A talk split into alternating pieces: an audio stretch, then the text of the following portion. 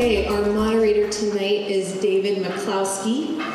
David is the author of Damascus Station, former CIA analyst and former consultant at McKinsey and Company.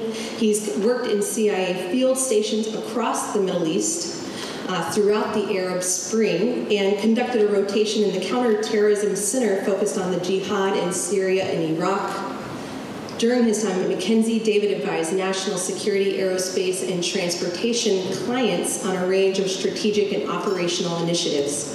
We're very happy to welcome David back to our stage as a moderator tonight, but we've had him as a speaker on his book previously. So, David, please uh, come on up and join me in welcoming him.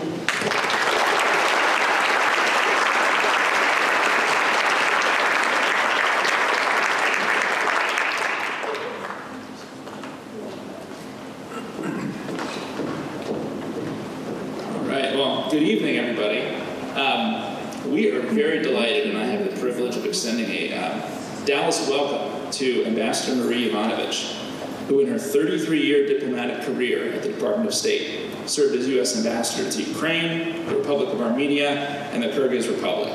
She also held a variety of postings in locations as widespread as Moscow, London, Ottawa, and Mogadishu, Somalia. Ambassador Yovanovitch retired from the Department of State in 2020 and is now a senior fellow at the Carnegie Endowment for International Peace and a non-resident fellow at Georgetown University. Ambassador Yovanovitch is a highly decorated member of the Foreign Service who has been awarded the Presidential Distinguished Service Award, the Secretary's Diplomacy for Freedom Award, the Trainor Award for Excellence in Conduct and Diplomacy, and the PEN/Benenson Courage Award, amongst many others. Ambassador Yovanovitch spent most of her career at state, focused on Russia and the republics of the former Soviet Union, and she brings with that experience a unique insight into the war now playing out between Russia and Ukraine, the latest and most devastating phase of which began nearly one year ago, and a topic we'll doubtless discuss a bunch more later this evening.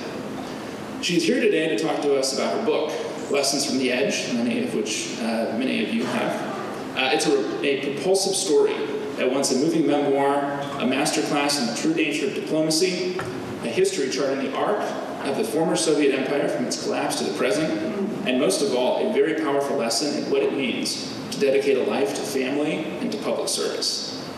The book is moving, it's thrilling, and there are, as the title says, lessons here, I think, for all of us. It's also full of wonderfully illuminating personal details and stories of this sort one collects during three decades as a diplomat. We have, in one instance, uh, Senator Lindsey Graham wearing the ambassador's Bean winter boots during a cold visit to the front in Ukraine.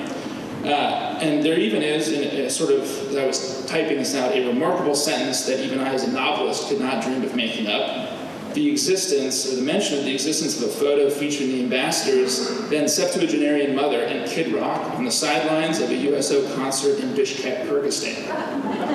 and there is the ambassador's remarkably well executed disinformation campaign, resulting in the fact that most residents of former Soviet republics believe that she holds a black belt in judo, uh, a claim that backstage even tonight she would neither confirm nor deny. Uh, so she maybe was working for the wrong, the wrong agency all those years. All of these, I should hint, would make exceptional fodder uh, for the Q&A session after our talk.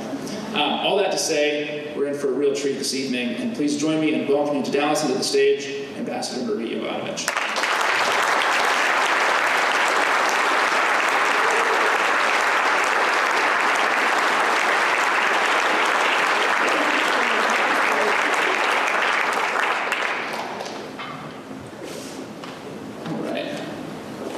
thank you so much for being here with us. I'm just delighted to be in conversation with you this evening.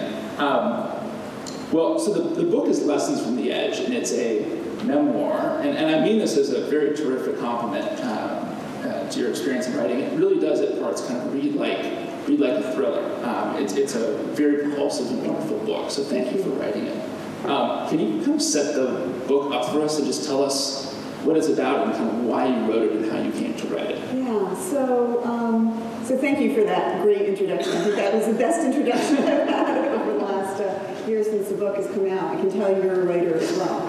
Um, so I never thought I was going to write a book, but after my public testimony in November of 2019, I got thousands of letters from all over America uh, saying, you know, thank you for your service. We didn't we didn't know what diplomats did. Um, tell us more. You should write a book.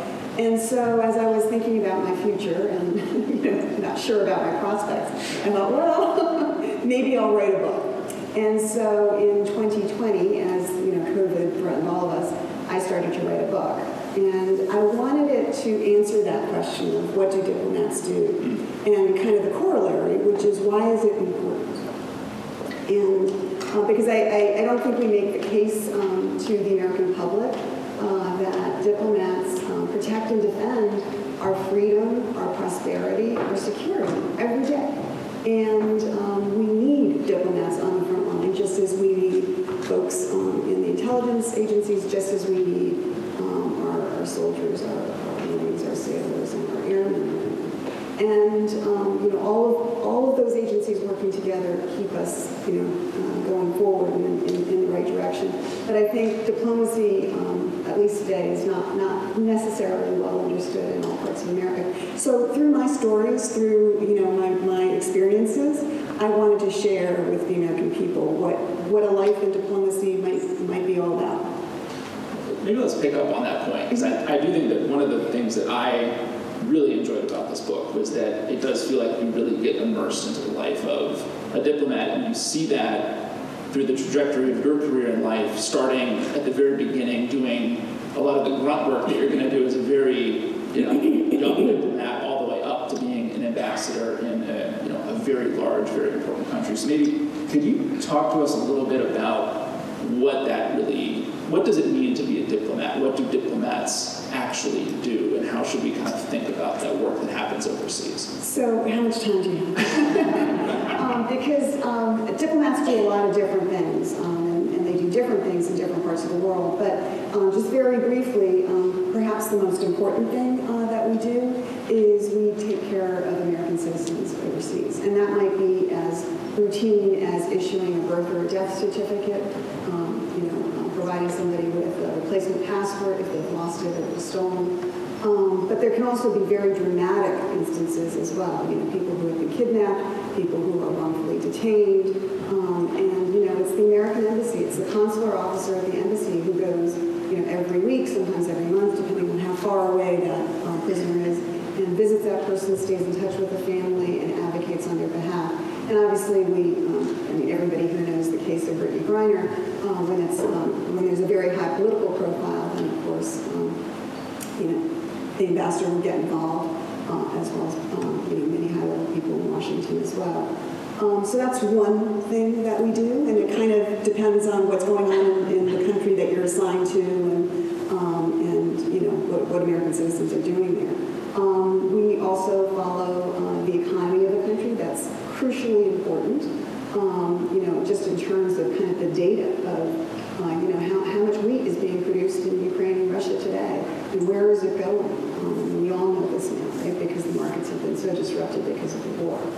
Um, but more than analysis, um, econ and commercial officers also advocate for American businesses overseas.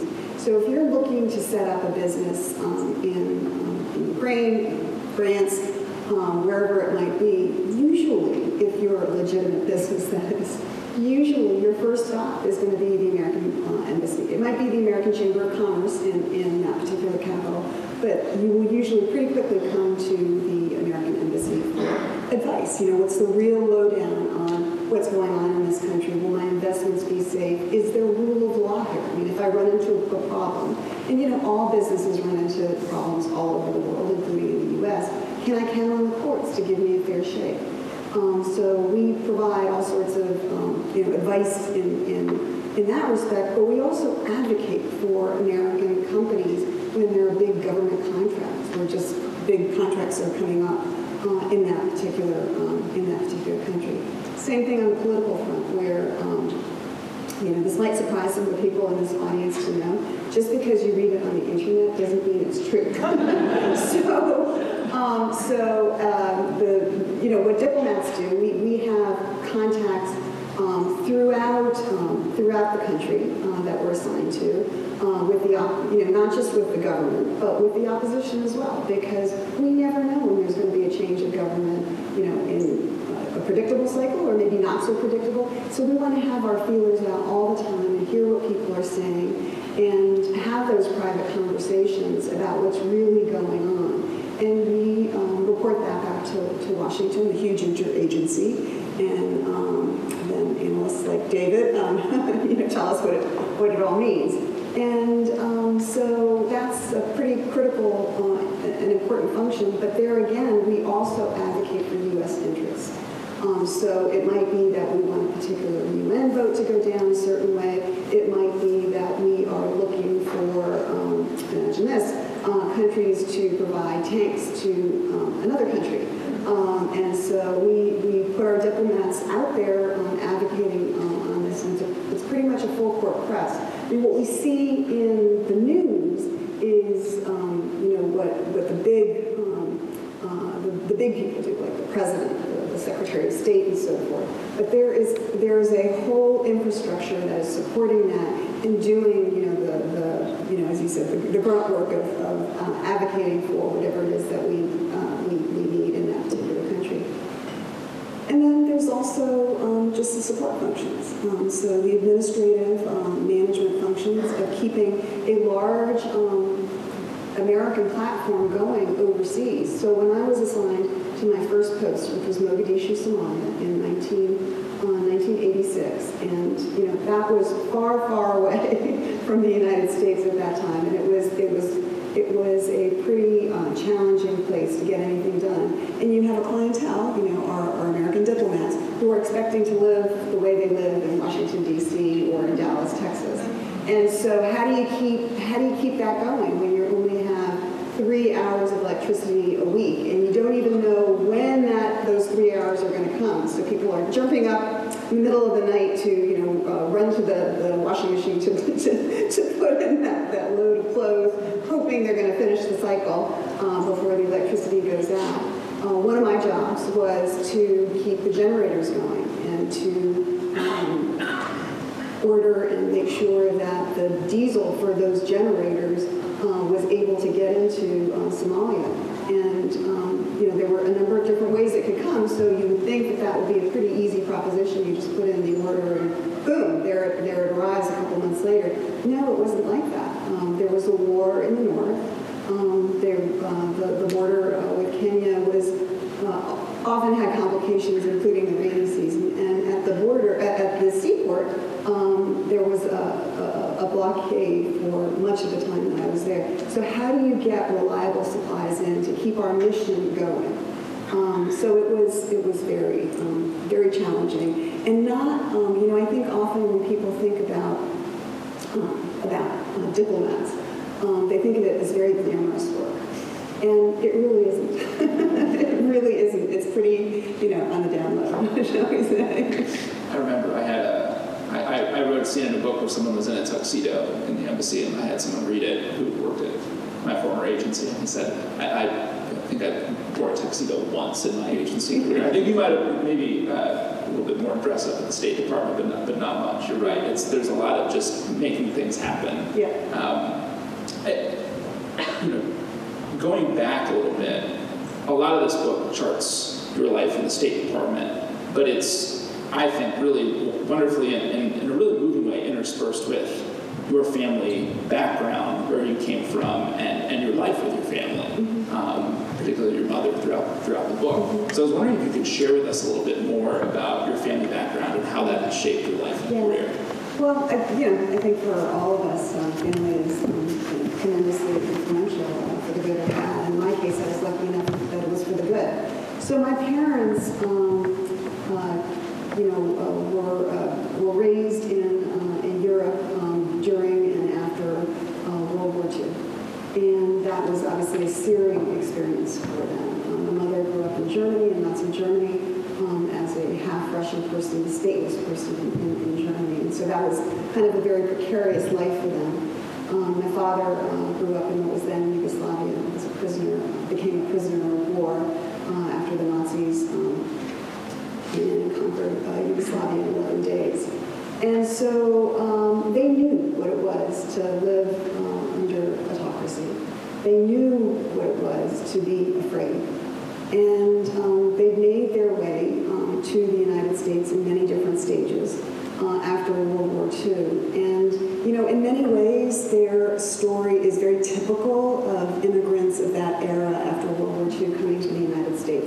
And I'm sure there are some people who are um, either in, in that profile or the children of um, people who, um, who, who came to the United States at that time. But every story is unique and dramatic and sometimes tragic um, and sometimes very inspiring. And my parents' story, I think, was very inspiring because they came to the United States and they felt so fortunate that they were here, that they were able to worship as they wanted to, that they were able to say what they wanted to, that they could um, raise my brother and myself um, in, in the way they wanted to, and, um, and, you know, give us a good education and a good start in life. And they, um, you know, in, in their, um, you know, kind of love for America as, I, I think, you know, we all love the United States, but I think that an immigrant's love, uh, you know, for, uh, for a country that they choose is something very special. And that was certainly true for my parents.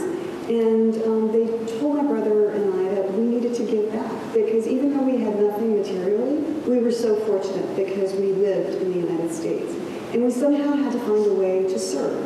Um, and you can do that in many different ways. You can mentor children. You can, um, um, you can, um, you know, be on the park and recreation board and um, you know beautify your city. Um, you can join the State Department. And so, after many different detours, I um, I decided that what I wanted to do was join the State Department because it married up my love for you know history and politics and policy, along with travel and you know trying out different foods, different cultures, um, and the amazing thing was you got paid for that.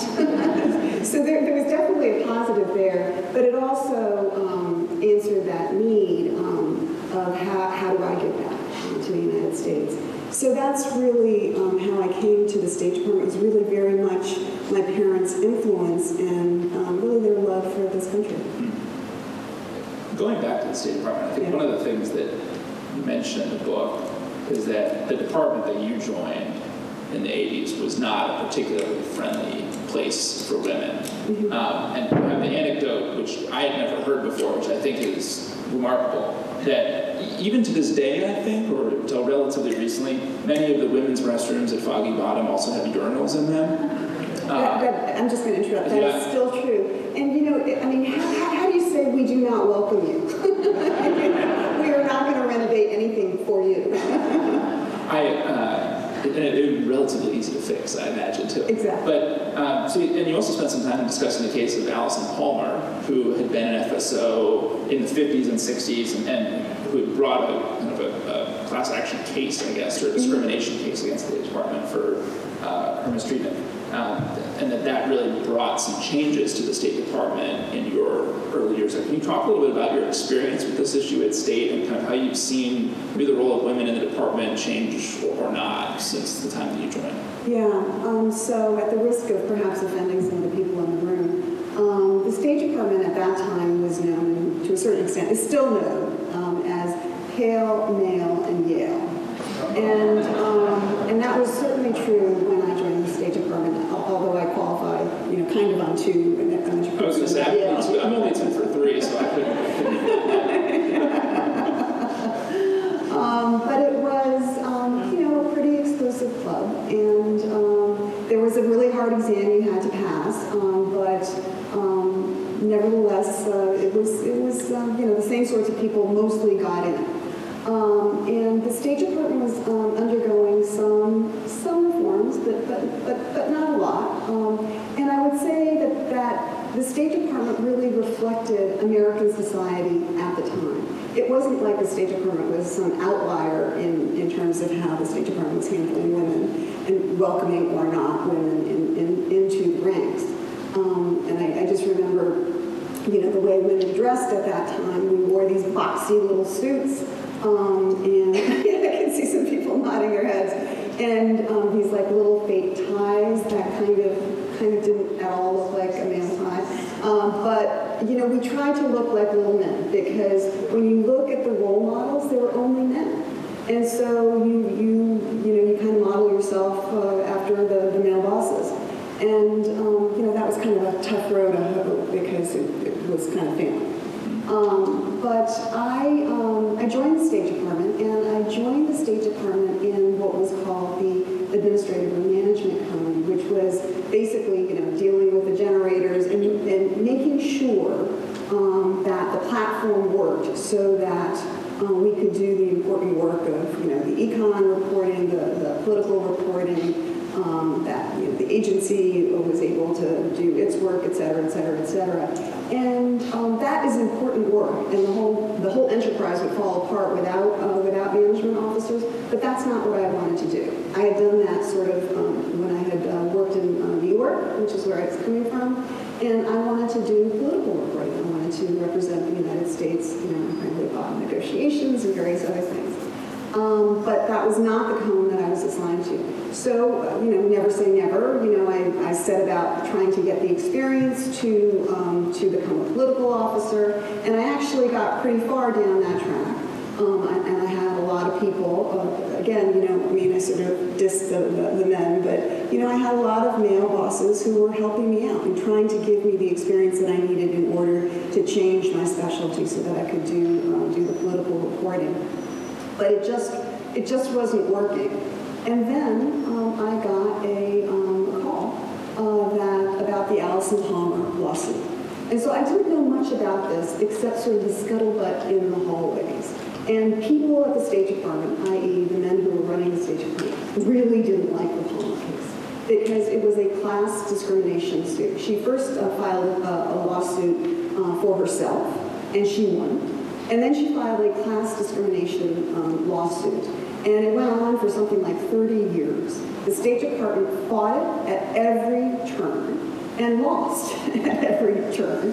Um, and, um, you know, the bosses in the State Department, who were mostly male, hated it because they felt that this was women trying to get in who, um, into the State Department, trying to, you know, change their specialties in the State Department, um, who did not deserve it, who, were, who hadn't been able to pass the tests, who hadn't, uh, didn't have the right experience. And they were doing this at the expense of their um, male colleagues. And so there was a real undercurrent in the State Department that this was a terrible way to go. But, you know, then the courts ruled and they forced the State Department. So first the ruling was that the State Department discriminated in intake in the exam. If they discriminated in terms of how they assigned people to what they were going to be doing in the State Department. They discriminated against women in, in, um, then in terms of um, which jobs they would get. And they discriminated against them in terms of promotion. So it was this clean sweep. The State Department was discriminating against women. And the State Department was forced to come up with um, certain remedies.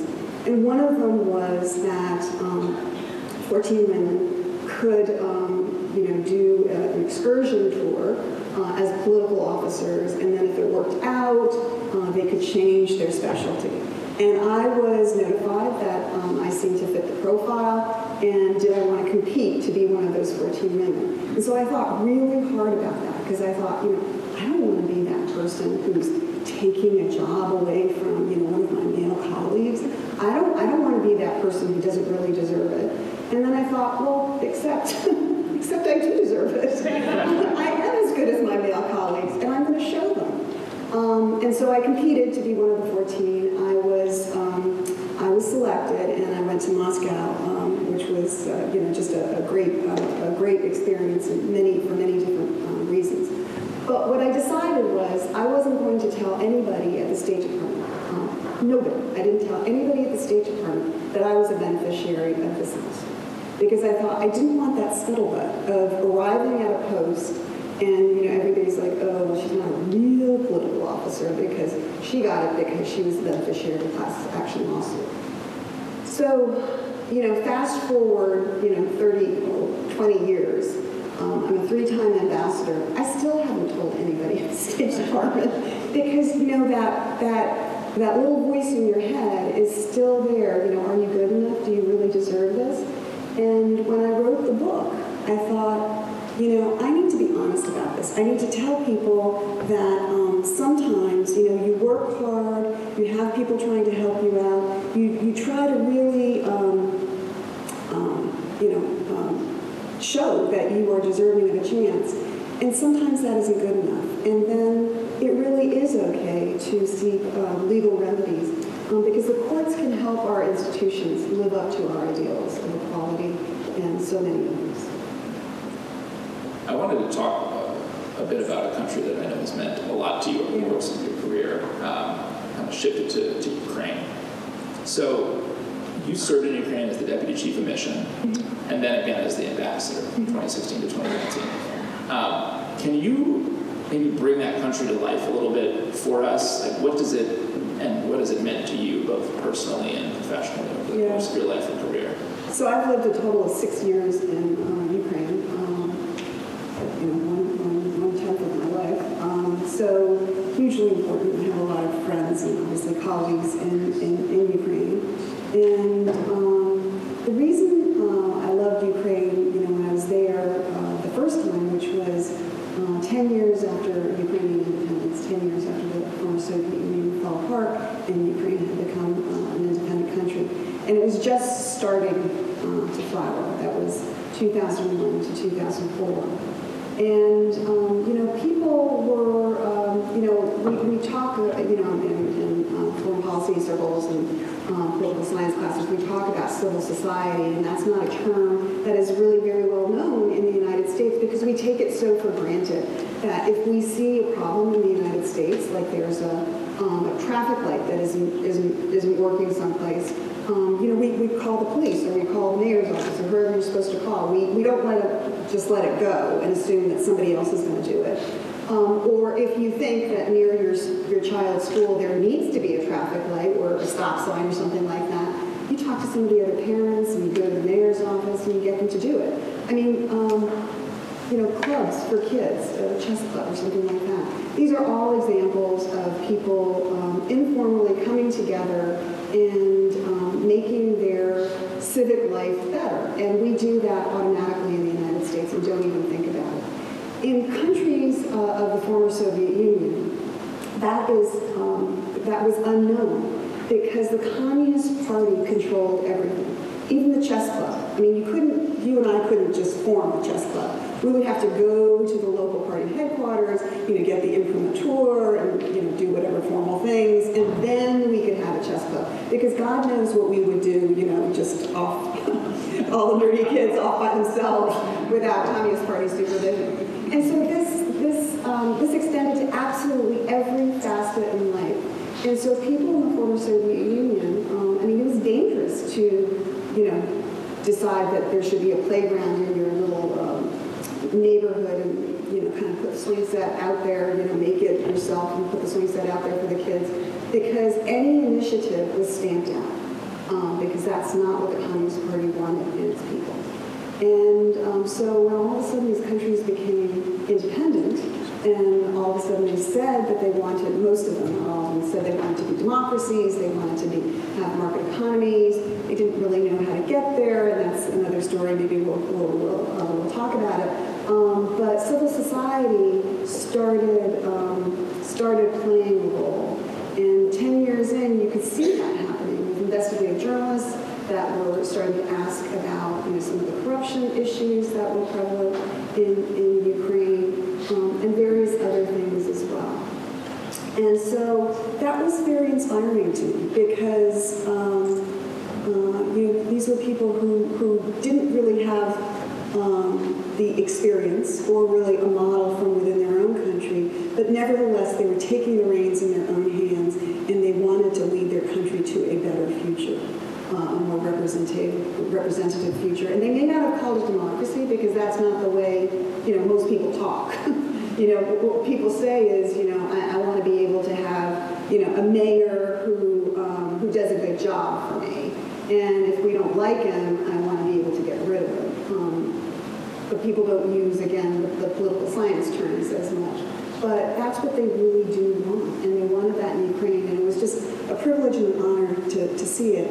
And then to come back in 2016 after two peaceful revolutions where that same civil society had um, had held the leaders of Ukraine accountable for malfeasance, for fiddling elections, and for corruption, and twice said, you know, this is not going to stand, and we need to change. We want to live according to the rule of law, where it doesn't matter if you're the president or you know, just a regular Joe, um, we need to all, you know, uh, be held accountable to the same law.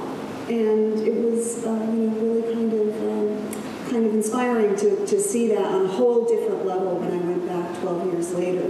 And now, with the war in Ukraine, um, I think all of us here in this room are seeing the resilience of uh, the Ukrainian people. And I'll just give you one little, um, one little example. One of the things I love about um, Ukrainians is their sense of humor. So, um, so uh, you know, we've all been watching in horror uh, as Putin has unleashed these missile and drone attacks since October of, uh, of last year, and, and the destruction of the uh, civilian infrastructure and, and the deaths of civilians. Um, it's, it's, it's, it's just brutal. But the Ukrainian people, I mean, we all know that that just made them more firm in their determination to win this war. Um, they were not going to give in to um, to uh, to Putin and the Russians. But um, the the first, you know, there was just this this this launched, you know, a thousand jokes, and the one I loved the best was um, Putin, who, as we all know, um, you know, is, is basically launching a genocidal war against all Ukrainians.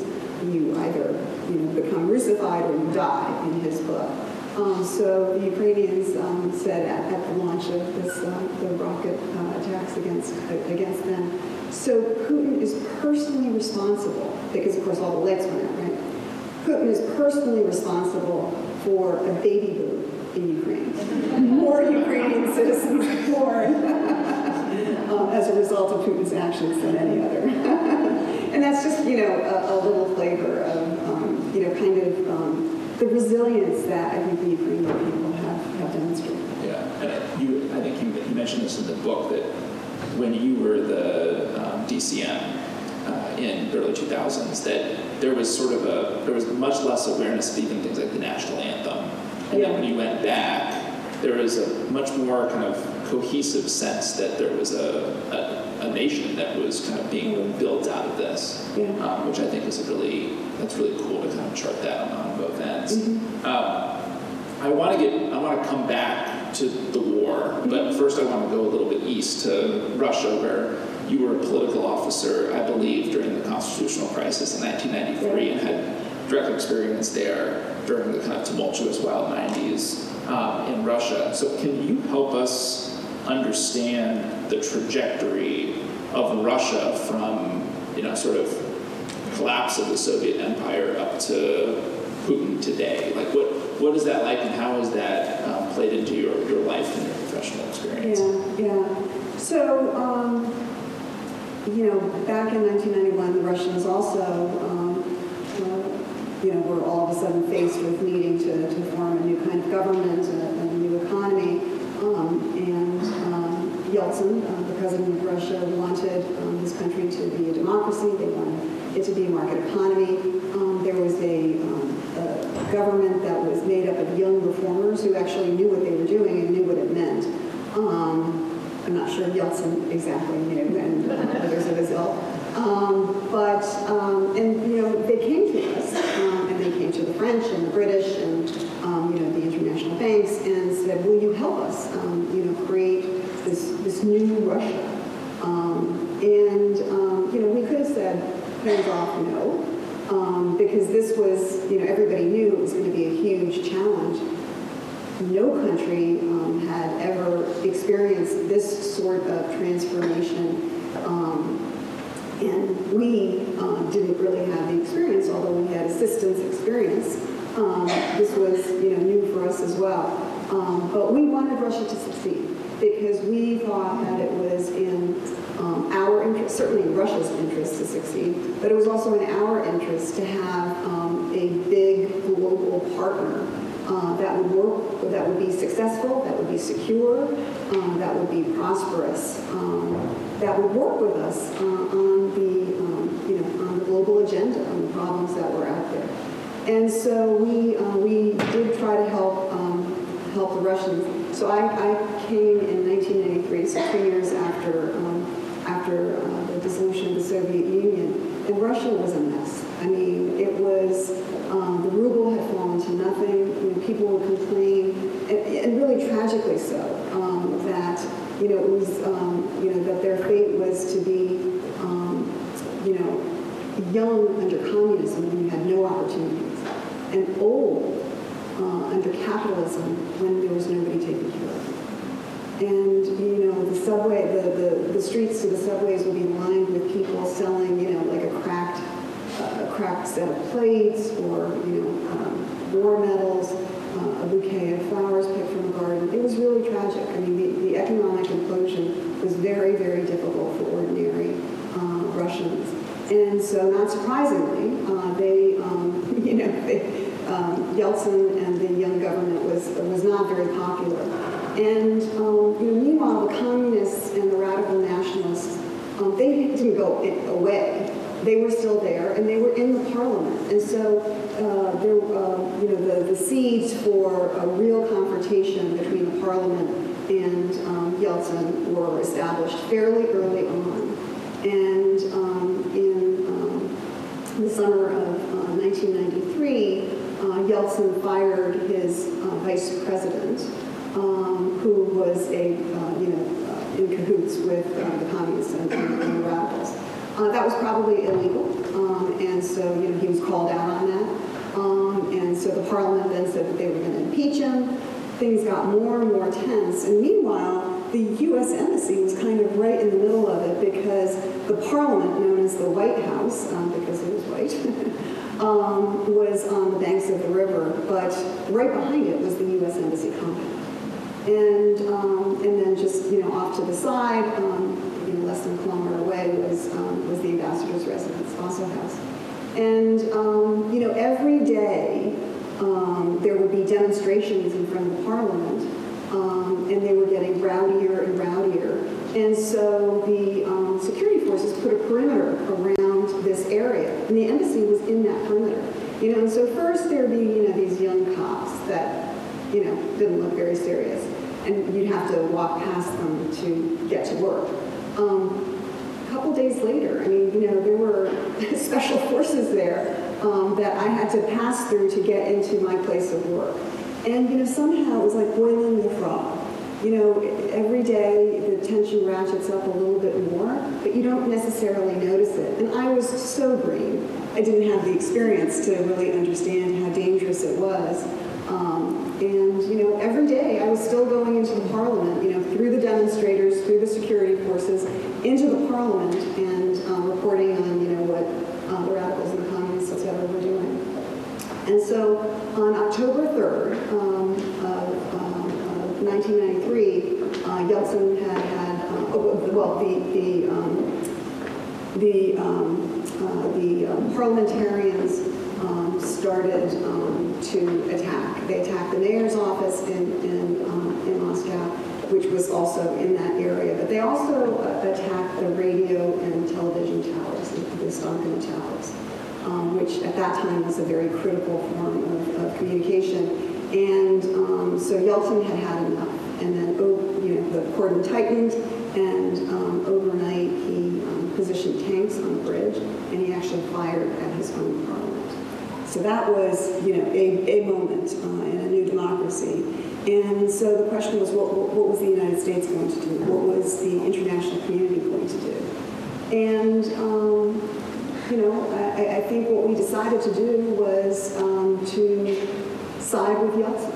Uh, you know, we didn't take um, active measures, as they say, but um, we, um, I think we looked at the political landscape and decided that you know, if the communists came back into power, if the nationalists came back into power, uh, this would not be good for Russia, and it would certainly not be good for the United States. There would not be, um, you know, there, there would probably be show trials uh, in Russia, but there would also be a question as to whether um, all of the um, cooperation that we were um, uh, uh, having with Russia on issues, important issues like nuclear programs and making sure that CW and BW um, laboratories were secured. This was important work, and um, if the communists came back into power, uh, it was unclear whether it would be continued. So um, the U.S. chose to look at the, half, the glass half full.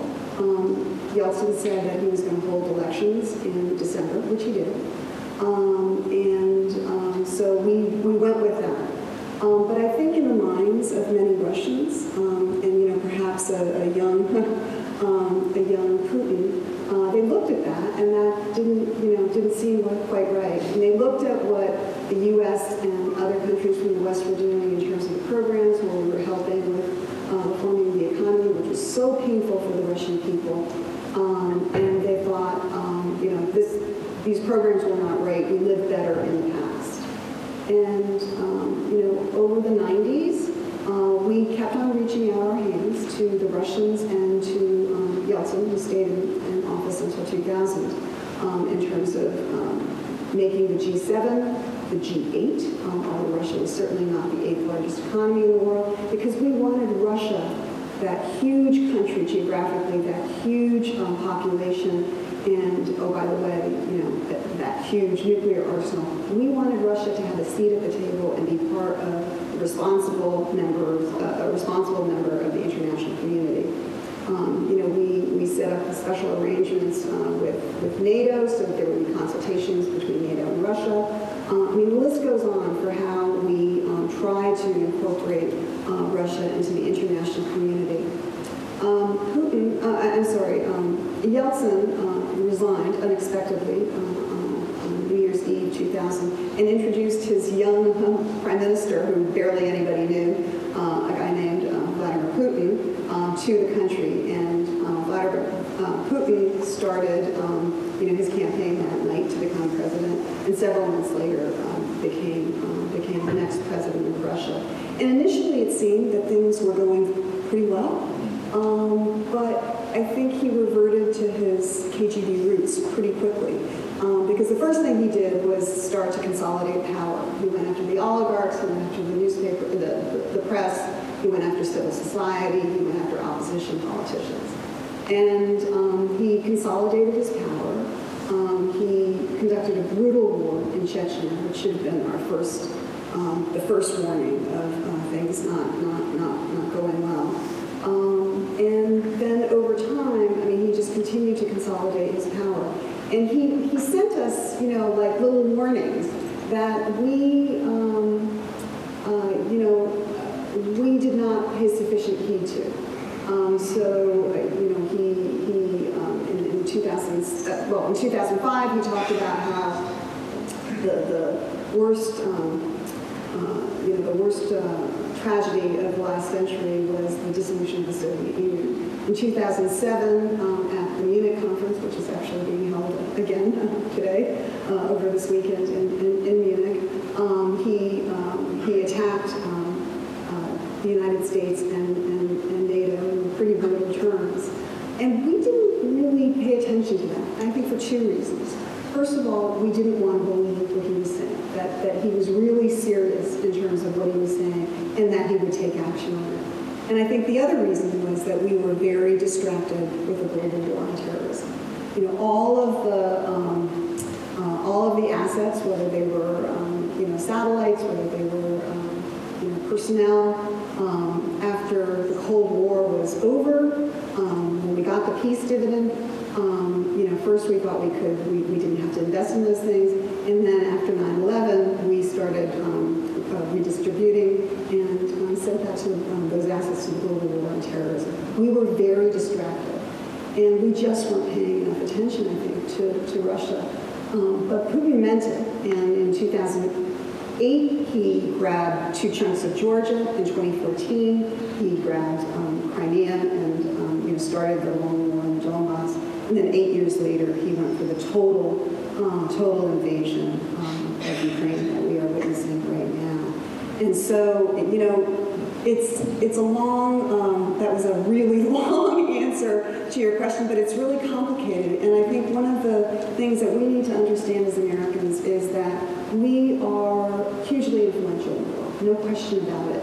And we can try as hard as we can to shape and to reach out and to um, help other countries. But at the end of the day, um, each country, no matter how small, I mean, Russia is a huge country, but even if it's Kyrgyzstan, the, the people of that country, the leaders of that country, they are the ones who are the most important in their own story. They are the ones who have the greatest agency. Russia could have made many different choices all along the way over the years. Russia can still make a different choice. You know, when people talk to me about, well, what about negotiations and the offering for Putin? I'm like, the, the path is clear. We can pull out all those troops to tomorrow, and um, that would be the greatest offering ever for Putin. Um, so, uh, you know, but Russia right now is making a different choice, as it has over the last several years. Um, and that is something that Ukraine is dealing with now, um, but we actually need to deal with um, in the first place as well. And I'm just going to add one more, um, um, you know, really test your patience, and just say one other thing, which is that um, I think often we look at this war, you know, it's a faraway war in a country that, you know, maybe many people couldn't find on a map if, if they had been tested, but now, of course, we can all find it on a map, and we know it's important. You know, this feisty little democracy fighting against um, the autocratic rule uh, of, of Putin in Russia. I mean, the total unfairness of it, I think, grabbed our hearts right away. Um, but I think when Zelensky addressed Congress in December, he said it best. When he said, this is not a charity, what you're doing. This is an investment. It is an investment in your security. It's an investment in global security. And I think that is exactly right. The stakes for what Russia is doing are very, very high. Russia does want to dominate Ukraine. There's no question about it. But Russia, uh, you know, all you need to do is look at what Putin has written over the last several years, look at what he has said over the last uh, several years, look at what he has done over the last several years. If he is successful in Ukraine, he will keep on going. He has greater ambitions. And that is tremendously dangerous for each one of us in this room. It will be dangerous to our prosperity, it will be dangerous to our security, and it will be dangerous to our freedoms as well. And um, so when we, you know, help Ukraine, we are really helping ourselves with no boots on ground.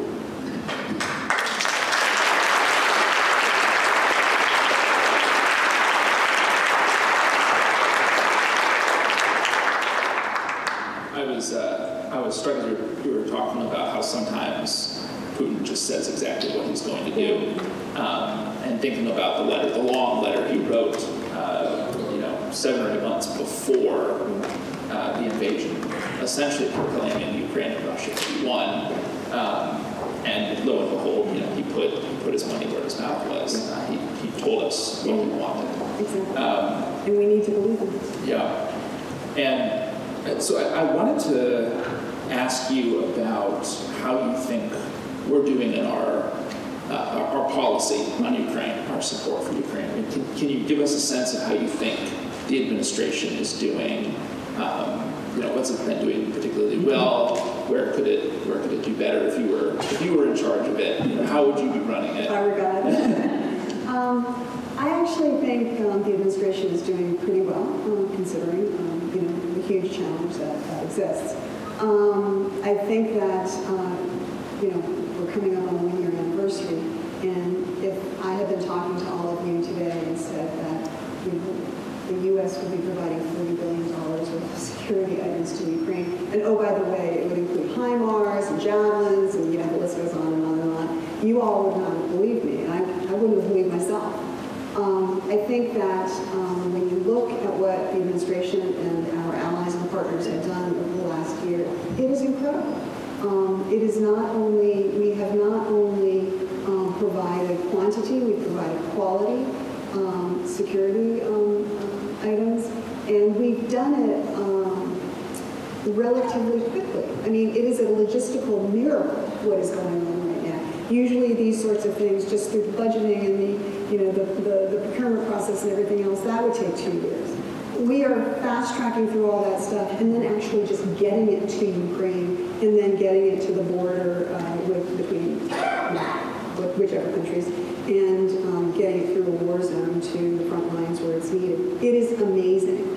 That said, it's not enough and it's not getting there quickly enough. The next six months are going to be critical. And so, you know, I'm hoping that I'm hoping that we can all pull, you know, all the countries involved can pull rabbits out of hats because um, the Russian uh, offensive, which has already started, um, is going to be grueling and it is going to be difficult. The Ukrainians need everything um, that we can give them, but they need it in time. You know, getting it there in eight months is, is just doesn't do the job. And so um, I think, again, the next six months are, are going to be really, really important in terms of pushing back on the Russians, um, putting points on the board um, for, uh, to, to, to, show that the Ukrainians are winning, that um, you know that this is not um, that that the Russians are losing, um, so that uh, we can continue to provide that vital support to Ukraine. I wanted to ask you one more question before we switch to some questions from the audience. Um, so the book, I think, is very appropriately titled "Lessons from the Edge," and so to kind of turn that message outward, um, what do you hope are the main lessons that readers will take away from from reading your memoir? Well, um, there's lots. there's lots. Um, but um, I, I guess one of the things is the importance of diplomacy. Um, diplomacy, uh, you know, despite the you know, kind of uh, what it looks like on, on TV or in the movies, isn't very glamorous, as I said before. I mean, uh, George Shultz, who was um, Reagan, Ronald Reagan's Secretary of State, used to call it tending the garden. And what he meant by that, you know, the garden being our world, um, what he meant by that was um, that, you know, we need to do the day-to-day work on relationship building, just as a gardener you know, has to pull the weeds to, you know, get those, you know, problems out of the garden before they overtake the garden. Um, you know, provide fertilizer for the roses so that they can blossom and, you know, really, um, you know, be um, positives in, in our rural community and so forth. And that is, um, you know, as you know, if any of you have gardens, I mean, you have to do it every day or else you, you come back in a month and you're like, oh my God. Um, you need to tend relationships, whether they are with allies, with partners, with adversaries. Um, it's important to know what, um, what people are thinking, what they're doing, whether they're going to be there for you in that moment of crisis. Um, with adversaries, it's important that they know where you stand and that even if there's no trust involved, they know you mean it when you say that you're going to do something. And um, so I, um, I think, you know, when diplomacy is done well, it's not in the headlines. You never know about the crisis averted. Um, and, and, and we shouldn't have to know about that, right? It should just be, you know, because of the strength of the relationships, um, we were able to get past this difficult spot and move on. And, you know, the American people are still, you know, safe and secure. Um, but, um, so I, I, wanted to kind of um, demonstrate that through uh, through my experiences how, how we do those sorts of things. Again, the unglamorous work of uh, diplomacy, um, unglamorous but very important. Uh, I guess I'll just mention one other thing that um, you know I um, took for granted, uh, but uh, I think um, you know especially in, in my later years as a leader uh, of um, you know large enterprises, embassies overseas, um, as well as uh, the European Bureau, the State Department, the importance of acting with integrity the importance of you know leading teams and um, uh, you know communicating with them and having uh, your employees' backs. Uh, I think that's really important um, so that they trust you, um, you know, and you trust them. You know, creating those teams and doing it with integrity, I think, is really, really critical uh, for a successful enterprise. I'm going to ask you one more question I, I, know there's some, there's some younger folks in the audience here, and you, know, you describe in the book a lot of really wonderful aspects about the Department of State and then some other challenges and kind of awards. What would you say to someone, to a young person today who is considering a career in diplomacy? Join the State Department. I mean, I, um, I was in the State Department for 33 years, and um, actually when I was driving over, um, uh, uh, we, we, were chatting, and um, the individual asked me, did you enjoy your time in the State Department? And I'm not sure enjoy is the right verb, um, but I loved my time in the State Department. It was challenging. I felt it was important work. I felt that what I did made a difference every day. And um, I thought that it was, um, you know, really necessary work. And so, you know, if you want to make a difference um, and, you know, see the world and have adventures at the same time, I mean, the State Department is the way to go. Um, I, one of, um, one of the uh, undersecretaries for political affairs um, that I, I, I, worked for back in uh, the early aughts, one of the things he said after he retired um, to a very nice job in the private sector, he, he came back to the department and had lunch with some of us and he said, you know, There's no greater privilege than working in an office you have the American flag. And I think that's true, um, because we, um, you know, even with all the challenges that, that, um, that we have, we stand for something here in the United States. We stand for something in the world. And, um, you know, when you work for the U.S. government abroad, you are part of a, a larger mission, and it's a good one. All right, I've got a tough question for you here. Um, and I think it's really relevant given your experience and frankly given, I think, some of the challenges that the way that the Russians have, um, you know, frankly dealt with uh, places like Ukraine and, and Syria and Chechnya.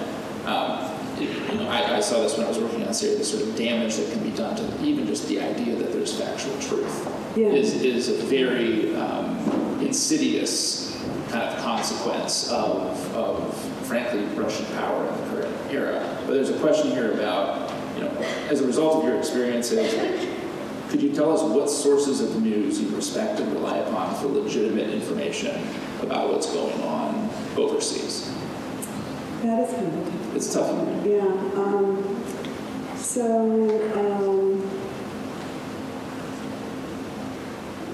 you know, really, what I do is um, I, I don't so much go to particular sites. Um, people push things to me a lot that they think I should read. Um, you know, Ukrainians, some Russians, and obviously a lot of Americans, uh, and people from other countries. Uh, but the other thing is I talk to a lot of people, and you know that's anecdotal. Um, but um, you know somehow it feels more like ground truth to me uh, than some of the things we see sometimes. Yeah, yeah. Uh, what moment in your career did you feel most accomplished, or was perhaps the most impactful moment of your of your career? So somebody was recently telling me the, the greatest moment is when you're announced that you're going to be the next ambassador to country X because you have all the glory and none of the problems. um, so I'm not going to say that. Um, I, um, I guess probably in Ukraine. Yeah. Um, you know, because the second time that I was in Ukraine as ambassador, uh, it was, um, again, it was just inspiring to be there. I mean, there were tons of problems, don't get me wrong. Um, but the uh, reformers in government and outside of government, um, the international community, we were all working together for a common goal. And it was the goal of the Ukrainian people. I mean, this was not, you know, something that was, you know, hatched, um, you know, someplace in Washington, D.C uh, in a basement somewhere. This was something that the Ukrainian people wanted. It was something that was agreed with the Ukrainian government. But you know, reform is hard. It is hard in our own country. It's certainly hard in Ukraine. And so we were working toward that common goal, and you know, seeing um, the progress that was being made. It was it was really very inspiring. Well,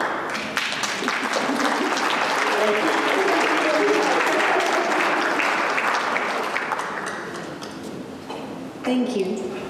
Thanks a Thank you. Can we give them another round of applause?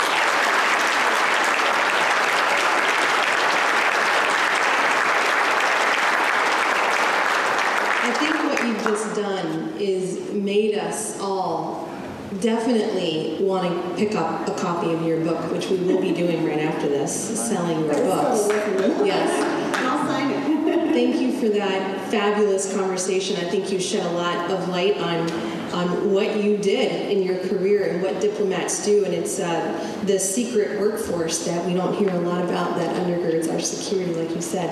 So thank you. We have a small token of appreciation for both of you. And then we'll take a photo, and then we'll go sell your books. Thank you again. Thank you for coming.